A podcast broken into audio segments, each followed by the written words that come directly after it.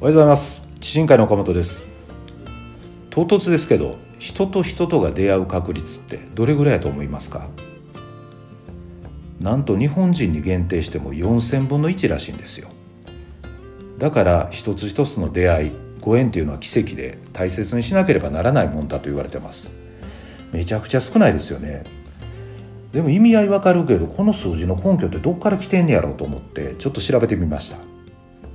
人生を80年と仮定してその中で1日に1人の人と出会うとしそれを日本の人口で割り返した確率でした。でも言うたらそんなん1日に2人の人と出会うたら2,000分の1に上がるんちゃうのと思ったんですよ。人との出会いは確かに人生を変えます。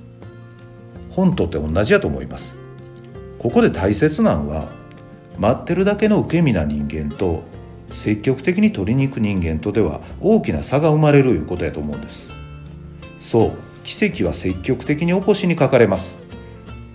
積極的に行動して奇跡を頻発させてそのご縁を必死のパッチで育んでいく。そしたら人生は変わりだします。